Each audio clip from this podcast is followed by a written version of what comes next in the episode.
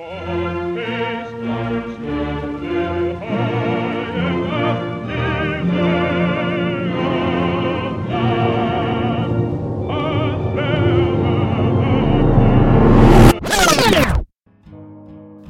taler ofte om danskerne som en gruppe med fælles træk og fælles problemer og drømme. I historievidenskaben, som jeg kommer fra, er det populært at tale om, at en nation er et forestillet fællesskab. Det betyder ikke nødvendigvis, at det er et falsk fællesskab, men snarere, at alle borgere forestiller sig et fællesskab, selvom de umuligt kan have nået at møde alle de andre medlemmer af fællesskabet. Så hvad er det for et fællesskab, vi forestiller os? Hvem er Danmark? Mit navn er Emil Ejby Seidenfarten, og i denne programserie dykker Einfagt ned i spørgsmålet om det nationale. Hvad er det nationale for noget? Vi er nået til vores andet program, i hvilket vi besøger hver side af en skillelinje, der måske kan kaste nyt lys over, hvad den danske nationalitet er for noget, nemlig generationskløften. Vi besøger i programmet to unge danske debattører og en ældre. Det drejer sig om Rasmus Vangshardt, litteraturstuderende og boganmelder ved Kristelig Dagblad, Marianne Hjelved, folketingspolitiker for det radikale Venstre og tidligere minister, og Troels Bold Rømer, medicinstuderende, journalist og debattør. Det de unge skal kunne for deres land, mm, det er jo at være klar til at forsvare det, man har. Øhm, de skal, dels skal de øh, blive sig bevidst om, at de er fortalt i en større sammenhæng, at de står øh, på nogle øh, forfædres skuldre, øh, uden hvilket de ikke vil være her. Øh, og det er jo sådan set det, det er derfor, det er så godt, at der er så mange men- unge mennesker, der går på højskole lige nu. Fordi vi pt. har en, en kæmpe skal man sige, sådan, akademisk almue, som skal gøres til et folk. Øh, og det er virkelig godt, at de her unge mennesker vælter ind på højskolerne, så de bliver fortalt ind i en større sammenhæng, end bare øhm, øh, øh, øh, en eller anden tro, man måske ofte hører i, i folkeskolen, om at vi først blev moderne i, ved den, altså enten ved den franske revolution eller ved 68. Rasmus Vangshardt skriver speciale i litteraturvidenskab, anmelder bøger for Kristelig Dagblad, og er måske et eksempel på en ung debattør, der er mere end almindeligt optaget af spørgsmålet om det nationale og om national kultur. Jeg besøger Vangshardt på Københavns Universitet Amager. Om det er unikt for min generation at bekymre sig om det nationale, det, det ved jeg faktisk ikke. Altså, jeg synes, det er svært at, at tale på nogens vegne. Og en, i, min generation er jo mange ting, og der er jo langt fra Københavns Vestegn, hvor jeg er vokset op, til, til Sønderjylland. Men man kan jo sige, at øh, min generation er i hvert fald øh, vokset op i en, i en folkeskole og en, og en velfærdsstat generelt, som fortæller, øh, øh, fortæller de unge og har fortalt min generation, øh, at det nationale ikke betyder noget. Øh, så hvis jeg skulle gætte, så ville jeg egentlig, så ville jeg egentlig tænke, at, øh, at det nationale fylder mindre end tidligere. Men jeg tror måske også, at det nationale vil komme til at få en større rolle i fremtiden. Jeg, jeg, jeg, jeg tøver med at sige, at det fylder mere i dag, end det gjorde øh, for en generation siden. Rasmus Vangshardt er mere optaget af den teoretiske diskussion, end af at sætte mine spørgsmål i sammenhæng med sine egne erfaringer. Det bliver klart, da jeg spørger ham om, om unge i dag har en pligt over for deres fædreland, for eksempel til at bruge deres uddannelse herhjemme. Altså det kan jo godt være, at livets tilskillelse gør, at jeg flytter ud af Danmark på grund af kærestesover eller kedsomhed øh, eller så videre. Man, man kan virkelig aldrig dømme øh, på den enkelte person. Men jeg mener, at vi generelt set øh, har en pligt over for vores fædreland, i den forstand, at øh, vores forfædre, øh, hvad, hvad enten vi vil det eller ej, de har slidt og kæmpet og døet for, at Danmark kunne bestå og være frit, og det synes jeg, vi har en øh, pligt til at bevare. Når, man, når vi eksempelvis står over sådan et øh, PT, sådan, mere, et, sådan et moraliserende Tyskland i forhold til flygtningekrise osv., så, videre, så mener jeg sådan set, at det er helt i orden med henvisning til øh, øh, det faktum, at der er nogen før os, der har kæmpet for, at vi kunne være frie, at vi står fast på, at vores første pligt, det er ikke at ødelægge det øh, frie Danmark, som vi er blevet overdraget. Jeg synes, vi først og fremmest øh, troede af os selv. Det er jo også det, som øh, manden alle taler om, PT Michel Ullebæk, hele tiden er dygtig til at påvise, at øh, vores, alle de integrationsproblemer, vi har i Europa, og, øh, og, og skættodannelse osv., det, det er ikke først og fremmest et et udefrakommende problem. Det handler om vores, vores egen sygelige dekadence, fordi vi ikke selv længere tror på noget. Jeg opfatter mig i høj grad som europæer, men, men jeg opfatter det ikke som ligestillet med det at være dansker. Jeg ser det egentlig mere som sådan koncentriske cirkler, hvor øh, min københavnskhed ligger allerinderst, og så kommer, mit, så kommer det mit sjællandskhed, og så kommer øh, måske min danskhed, og så min nordiskhed og min europæiskhed, og til sidst min, min verdensborgerlighed. Vi skal lære at blive nationale, uden at blive nationalistiske. ja, vi skal sådan ikke lære det, fordi vi har altid kunnet det, så vi, vi ved det godt allerede. Øhm, men at være national uden at være nationalistisk, det, det handler om, at man som mm, nationalt sindet øh, ved, eller at jeg som nationalt sindet ved, at det er godt for mig at være dansker, øh, ligesom det er nøjagtigt lige så godt for en tysker at være tysker. Øh, og derfor er målet ikke, at øh, alle skal være danskere, men at øh, tyskerne skal være lige så meget tyskere, som de har lyst til. Uden at de tror, at, øh, at vi alle sammen skal være tyskere. Det er godt for mig at være dansker, siger Vangshardt. Og hvad betyder det mere konkret at være dansker? Er det noget, man er født ind i? Jeg ser det sådan, at danskhed det er summen af de mennesker, som, som føler sig danske, kombineret med de mm, historiske ting, der er sket på den her plat jord, som vi tilfældigvis kalder Danmark. Så derfor er danskhed i høj grad et historisk begreb, som ikke af den, øh, af den øh, grund er irrelevant nu. Øhm, og det er så kombineret med, med en, sådan en, en klar sindelagstænkning, fordi det handler om dem, der, alle, der føler sig danske, er danske. Og alle fra Dansk Folkeparti til, til mange socialdemokrater og, sådan mere, og nationale SF'ere, de ynder jo tit at citere det, det der berømte grundtvig-vers om, at til et folk, de alle hører, som sig regne selv dertil, har for modersmålet øre, har for fædre landet ild. Og øhm, det er vældig godt, mm, fordi det er netop det modsatte af, af nationalisme, som kan blive fascistoid. Fordi det er øh, klar sindelags danskhed, der er tale om. Altså det handler ikke om blod, men om dit sind. Øh, og derfor kan man godt vælge at blive dansk, uafhængig af, hvor man er født. Men selvfølgelig sker det over tid. Hvordan har du det med 68'erne, dem man kalder 68'erne? Mm, det har jeg det svært med. Altså, jeg, jeg, jeg mener, de har ødelagt meget. Mm, øh, hele det, at man har eroderet selve autoritetsbegrebet, eller har prøvet på det, tror jeg har været øh, voldsomt skadeligt. Øh, både i, altså i, det er jo i pædagogikken og i, øh, i måden, vi ved, vi tænker, måden, hvor vi tænker på, hvad en familie er, og, og i folkeskolen og, og så videre. Hvis man ikke... Øh, hvis autoritetsbegrebet visner, så tror jeg, så har vi øh, kun kaos, og det mener jeg, at de har bidraget slemt, slemt til. Som min yndlingsforfatter Dostojevski altid siger, at mennesket er ikke en traktat på to sider, mine herrer. Og det er lidt det, som jeg tror, at 68'erne ikke har sans for. Altså at mennesket ikke er et, et stykke papir eller en aftale, men et, et konkret og historisk produkt. Jeg fornemmer, at Rasmus Vangshardt er en konservativt indstillet fyr. Mener han måske ligefrem, at man skal lytte mere til ældre debattører? Er der noget om de vises autoritet? Ja, det mener jeg faktisk. jeg plejer at sige, jeg stemmer aldrig på nogen under 50. Øhm, og jeg, jeg mener bestemt, at man øh, skal have en respekt for, øh, for, øh, for erfaring. Det, det er jo sådan set også det, det hele grunden til, at jeg er konservativ. Vi har kun historisk tænkning, så derfor skal vi øh, sørge for at øh, skønne på de skatte, vores forfædre efter, efterlod. Til gengæld mener jeg ikke, at det på nogen måde er en bagdel for mig, altså i mediebilledet, at, at være ung. Tværtimod oplever jeg det sådan set, at det øh, åbner flere døre, øh, at, at man kommer som relativt ung menneske og mener noget. Mm. Så, der, så selvom jeg mener, at vi skal lytte mere til de ældre, så oplever jeg sådan set, øh, at man hellere end gerne øh, lytter til, de, til, de, til, til unge stemmer i dag. Rasmus Vangshardt vil gerne kaldes en nationalsindet debattør. Om han er repræsentativ for sin generation, er det nok ikke min opgave at svare på. Men han er i hvert fald en af de nye stemmer i den danske kulturdebat 2015. Mit næste besøg går til en repræsentant for den ældre generation af debattører, nemlig det radikale Venstres Marianne Hjelved. Det er sandsynligt, at Hjelved og Vangshardt vil være uenige om meget politisk, men måske har de alligevel nogle fælles udgangspunkter. Jeg har i alt, altså jeg bliver 73 næste gang, jeg har fødselsdag. Og jeg har hele mit liv oplevet, at det var noget særligt at være dansk. Og det er uanset, hvor gammel jeg så har været. Fordi der er noget særligt ved vores natur, som vi er vokset op med, vores sprog, vores øh, måde at være sammen på, de traditioner, vi bygger på, når vi øh, simpelthen er sammen. Vi har jo en særlig stærk civilsamfundstradition, som øh, det er svært at genfinde i andre lande, selv i de norske lande er svært at genfinde dem. Det her med det stærke civilsamfund, viser det sig, er noget, der ligger hjælpet stærkt på sinde, som samtalen skrider frem. Jeg spørger hende, hvad hun som tidligere kulturminister og endnu tidligere som folkeskolelærer tænker om den unge generation, som vokser op nu i dag. Altså, jeg plejer at sige om de unge, at øh, de er virkelig på vej.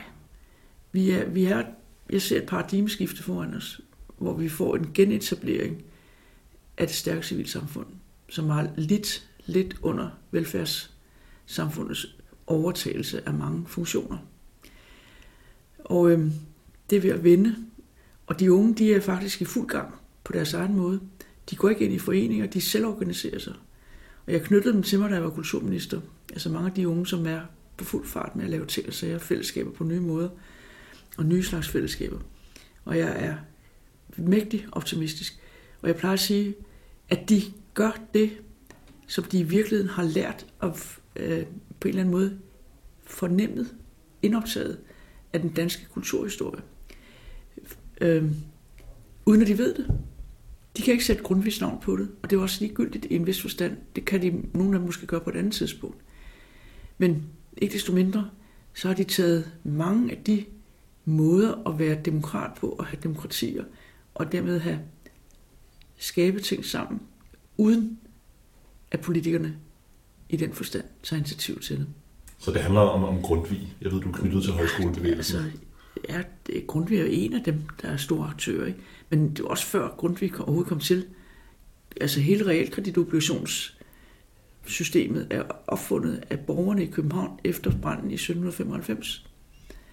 Der har Grundtvig ikke tænkt så meget over det her. Så det var også et stærkt civilsamfund, der tog aktion selv. Den øh, jyske lov for eksempel er jo i virkeligheden fantastisk fra 1241, hvor der står, at høvdingens første pligt er at tage vare på børn, kvinder og fremmede, fordi de er mest udsat for vold. Og med lov skal land bygges er fra den. Og loven skal være til alle mænds gavn. Altså, der er rigtig mange elementer i den, som jeg synes er med til at give den måde, vi indretter samfund på, en historie. Vi har haft øh, masser af år med elevråd i skolerne. Altså jeg har været elevrådsformand en gang i 50'erne. Så det er jo ikke, på den måde det er jo ikke nyt. Altså det er bare nogle andre måder at gøre tingene på nu, fordi vi har nogle andre muligheder. Øh, hele teknologien og medieverdenen giver os nogle helt andre muligheder. Og derfor er de unge, de er jo, på en måde, de er jo orienteret på en helt anden måde igennem den teknologi, som de bruger som en naturlig ting. De er født ind i den. Det er jeg ikke. Jeg skal lære at beherske den. Og det, skal også, det giver selvfølgelig nogle forskelle i den måde, man vælger at leve sit liv på. Men det er jo ikke kun unge, der er med i et paradigmeskift. Det er de voksne også. Og jeg tager venligboerne som et eksempel. Der kom, starter i Vendsyssel. Vendsyssel, altså folk i Vendsyssel, de mener, de er noget særligt, og det er de også. Jeg valgte valgt op hvad siden 90, så jeg kender dem ret godt. Og de er, har deres egen måde at anskue verden på. De gør det så lovligt, de kan, men de vil selv. De skal nok. Og de skaber så venligboerne, som så går syd for Limfjorden og hen over Danmark og til udlandet, resten, eller til andre lande i Europa, Storbritannien, Tyskland eksempelvis. Og det er igen sådan et træk, som jeg siger, det er typisk dansk at tage aktion selv. Den her generation af unge, som begynder at tage ud i verden, uddanner sig uden for, uden for Danmark, måske endda uden for Europa, øh, synes du, den er forpligtet til at tage hjem igen? Første omgang måske bare bruge sin uddannelse hjemme i Danmark? Nej, det mener jeg ikke. Hvorfor ikke? Fordi man kan ikke dirigere rundt med mennesker på den måde. Altså, det er et ufrit samfund, der gør det. Vi vil gerne have, at alle unge bliver uddannet, for det er det bedste grundlag, de kan få for samfundet. At de får de muligheder at uddanne sig. Skabe sig nogle redskaber til, at de kan gå ud i verden. Om den verden så er i Danmark, eller den breder sig længere ud. Det er deres eget frie valg, og det skal vi ikke blande os i i et liberalt demokrati. Tror du i højere grad, at unge mennesker i dag forbinder det at være dansk med det at være demokratisk? Nu er jeg af profession optaget af de temaer her, så derfor kan man ikke bruge mig som et eksempel, men, eller som type, typisk. Men øh, det er helt klart min opfattelse, at øh, de tager demokratiet som selvfølgelig, indtil de opdager begrænsningerne. Og det kan være terroraktionerne, som gør det klart, at der er noget på spil. Hvad betyder det europæiske for dig? Og opfatter du dig selv som europæer ligestillet med at være dansker? Efter min opfattelse er vi fælles som, er Europa fælles som kulturarven. Italienerne har lige så meget brug for Jellinge-monumentet, som vi har for øh, Colosseum for eksempel, eller Forum Romano. Fordi det er vores fælles historie. Vores gravhøje, det er ikke bare vores.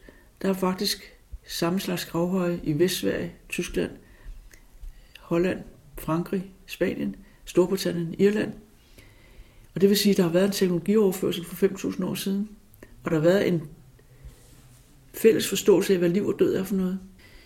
Og det, det siger jo også mig, at øh, når der er landfasthed, så er der også forbindelser, og har været der altid, på godt og ondt. Og derfor er vi fælles om den europæiske historie.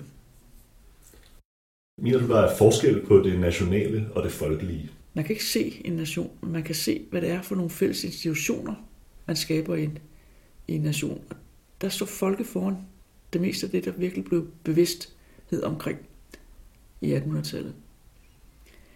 Så og der, det mener jeg godt udtryk for i min opfattelse, så er der ikke forskel på det nationale og på det folkelige. Fordi det nationale fordrer det folkelige. Ellers er det ikke nationalt. Så kan det være, som man kalder det, elitært i en eller anden forstand. Jeg synes, der er enormt stor forskel på at være national og så være nationalist. Så det vil jeg godt understrege, at øh, man kan misbruge det nationale på andre menneskers og andre nationers bekostning. Mener du, man kan tale om en særlig ethos hos ældre mennesker? Altså skal vi i debatten ofre en særlig opmærksomhed på, hvad ældre debattører siger, på grund af, hvad man kalder erfaringens erfaringsvisdom? Man skal ikke. Men man kan gøre det. Så altså, ældre mennesker har jo altid haft en særlig værdi ved, at de havde en lang historie. Og børn har rigtig meget glæde af, og vil det gerne være sammen med deres bedsteforældre for at få del i den historie. Jeg taler med Hjelved dagen før danskernes afstemning om EU-retsforbeholdet. Og selvom den mangeårige radikale pro-europæer er under et vist pres netop denne eftermiddag på Christiansborg, er hendes stærke udstråling som hele landets politiske moderskikkelse meget tydelig. Hun bekymrer sig om den danske sammenhængskraft, men er ikke pessimist af den grund. Mit næste besøg er hos Troels Bold Rømer, som jeg taler med i et tomt lokale på Panum Instituttet i København. Rømer har i en alder af 21 været både journalist, politisk juniorrådgiver, samt boet flere år i udlandet og rejst over hele verden, allerede før han startede på sit studie. Han fik en del omtale for nogle år siden, da han i en tv-debat udmanøvrerede daværende undervisningsminister Tina Nedergaard i en snak om skolepolitik, hvor Rømer repræsenterede danske skoleelever. Der kan man da tale om generationernes sammenstød. Jeg spørger ham, hvordan han var i stand til det. Havde hans alder noget at gøre med det? man kan sige lige præcis den der diskussion, var der jo, var der også nogle, altså kortene var også lidt delt i mit forvøring også, fordi hvis du sætter en, en gammel, gammel politiker over for en ung skoleelev, så i Danmark har vi jo sådan en uh, ting med, at vi elsker underdogs, så der vil altid være en fordel i at være den der lille unge søde fyr, som ikke har noget bevise. Så, så det tror jeg sådan set er svært at svare på, men jeg tror i virkeligheden bare, det var fordi, at, at øh, den daværende VK-regering ikke rigtig vidste, hvad de ville med deres uddannelsespolitik, og der var nogle en masse problemer, som man ikke formåede at adressere på en særlig god måde, og så havde man foreslået nogle ting omkring, at der skulle flere elever i klasserne og sådan noget, som var forslag, som, som jeg synes ikke var specielt intelligente, og som jeg også tror, det var ret let at forklare befolkningen, hvorfor nok ville føre til nogle øh, situationer, som, som ikke vil være særlig fantastiske rundt omkring i vores folkeskoler. Så jeg tror i virkeligheden, det var altså, substansen i diskussionen, og så også setup'et, som gjorde det. Søren Espersen, som jeg har talt med i et tidligere program, han talte ja. om, at der er noget, der hedder øh, sådan unge, hele- eller halvstuderede røvere, som mener, at de er blevet verdensborgere. Ja. Er det dig? Er du verdensborger? Det er et godt spørgsmål, men jeg tror, det kommer lidt an på, hvad man, hvad man mener, når man siger verdensborger. Jeg tror i virkeligheden, at hvis man tænker verdensborger som en person, som ikke begrænser sin empati til at være noget, som man kun har over for folk, som bor i Danmark, som gerne vil løse globale problemer sammen med folk, som ikke nødvendigvis har et dansk pas, så tror jeg sådan set ikke, man kan være andet end verdensborger i den verden, vi lever i. Fordi altså, alting er jo så øh, forbundet. De problemer, som vi har i Danmark i forhold til klimaudfordringer, men sådan set også sociale, samfundsmæssige problemer, udfordringer omkring grænseoverskridende kriminalitet, den måde, vi har tænkt os at bekæmpe fremtidens sygdomme på osv. osv. Altså det er jo ting, som vi bliver nødt til at løse sammen med andre folk og sammen med folk, som ikke nødvendigvis er født Jensen eller Hansen. Så øh, jamen, hvis det er det, at Søren, Jesper, Søren Espersen han mener med verdensborger, så vil jeg gerne skrive under på jer det. Det her med øh, at være dansker, altså er ikke bortset fra, at vi har nogle høje levestandarder, og det er ja. derfor, man er glad for at komme herfra. øh, jamen, hvad, hvad er det så? Altså, hvad er det personlighedsmæssigt, øh, mm. der ligger i at være dansker? Hvad er danskhed for noget?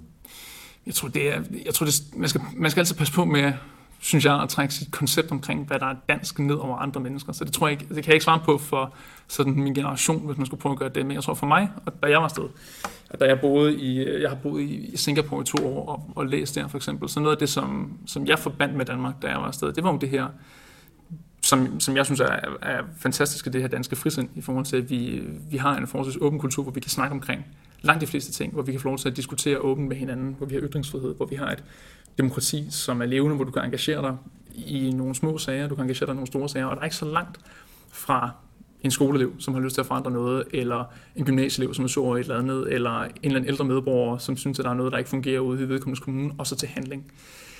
Den korte magtafstand, det er noget, som, som jeg savnede, da jeg var, øh, var i Singapore for eksempel, hvor systemet er meget mere teknokratisk og byråkratisk. Det som, det, som gik op for mig, da jeg var ude i hvert fald, var bare, at vi har nogle værdier og nogle kvaliteter i Danmark, som, som jeg i hvert fald personligt var glad for, men at det så gør, at bare fordi, at vi har nogle grænser, som er i Sønderjylland og over Øresundsbroen, så betyder det ikke nødvendigvis, at det engagement, man har, og den empati, man kan have med andre mennesker, skal stoppe der.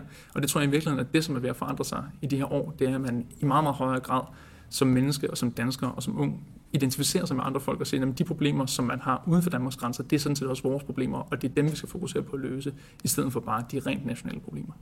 Øh, så er der det her med, at man kan tale om, om pligter over for sit fædreland, i forhold til for eksempel at bruge sin uddannelse mm. øh, herhjemme, eller slå sig ned herhjemme. Altså, du er jo en, en, en, en ganske kosmopolitisk ung fyr, som måske lidt uventet har valgt at studere medicin. Øh, fordi det er jo egentlig et ret hjemstavnsbundet studie at vælge. Altså, ikke nødvendigvis, men mm. i hvert fald i forhold til, hvad man kunne... Nogen havde måske forventet, at du ville være journalist eller statskundskaber eller et eller andet den mm. retning. Øh, så hvad tænker du om det? Skal man vende hjem til Danmark? Om man skal vende hjem til Danmark? Det synes jeg ikke, man nødvendigvis skal. Jeg tror, at, altså grunden til, at jeg valgte at komme her tilbage til Danmark, var fordi det gik op for mig, at jeg gerne ville være læge og have det håndværk. Øh, at kunne hjælpe andre mennesker med noget, som er forholdsvis konkret, og noget, som der er ret mange steder i verden er brug for. Og så er vi ret gode til at uddanne læger her i Danmark. Øh, og jeg kan godt lide København, og jeg kan godt lide at være her. Der er en masse gode idéer og en masse gode mennesker at, at omgive sig med. Men når man har en pligt til at vende tilbage og bruge sin uddannelse, for eksempel i sit fædreland, jeg tror, man skal prøve nogle gange at sådan tænke det lidt større end det. Hvis nu, at man som journalist eller som statskundskaber eller som læge tager ud i udlandet og arbejder med nogle af de problemer, som definerer vores verden i øjeblikket. Altså for eksempel, hvis man nu siger, at jeg tager ud og arbejder for Læger Uden Grænser, og er med til at hjælpe nogle folk i, øh, i Afrika eller i andre dele af verden med at overkomme nogle af de sundhedsmæssige problemstillinger, som de står for. Så er det jo ikke fordi, at det nødvendigvis er noget, der skader Danmark, at jeg ikke er her og arbejde.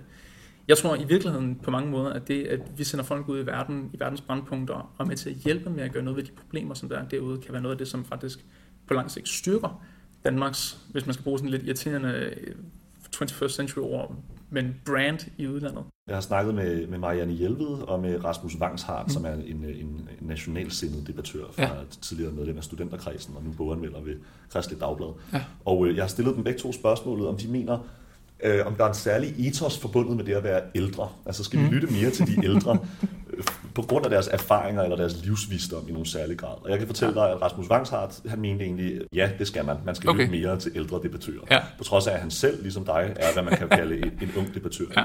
Marianne Hjelved var mere beskeden og sagde, øh, at det skal man ikke, men det kan man jo vælge at gøre. Mm. Øh, så hvad har du at sige til det?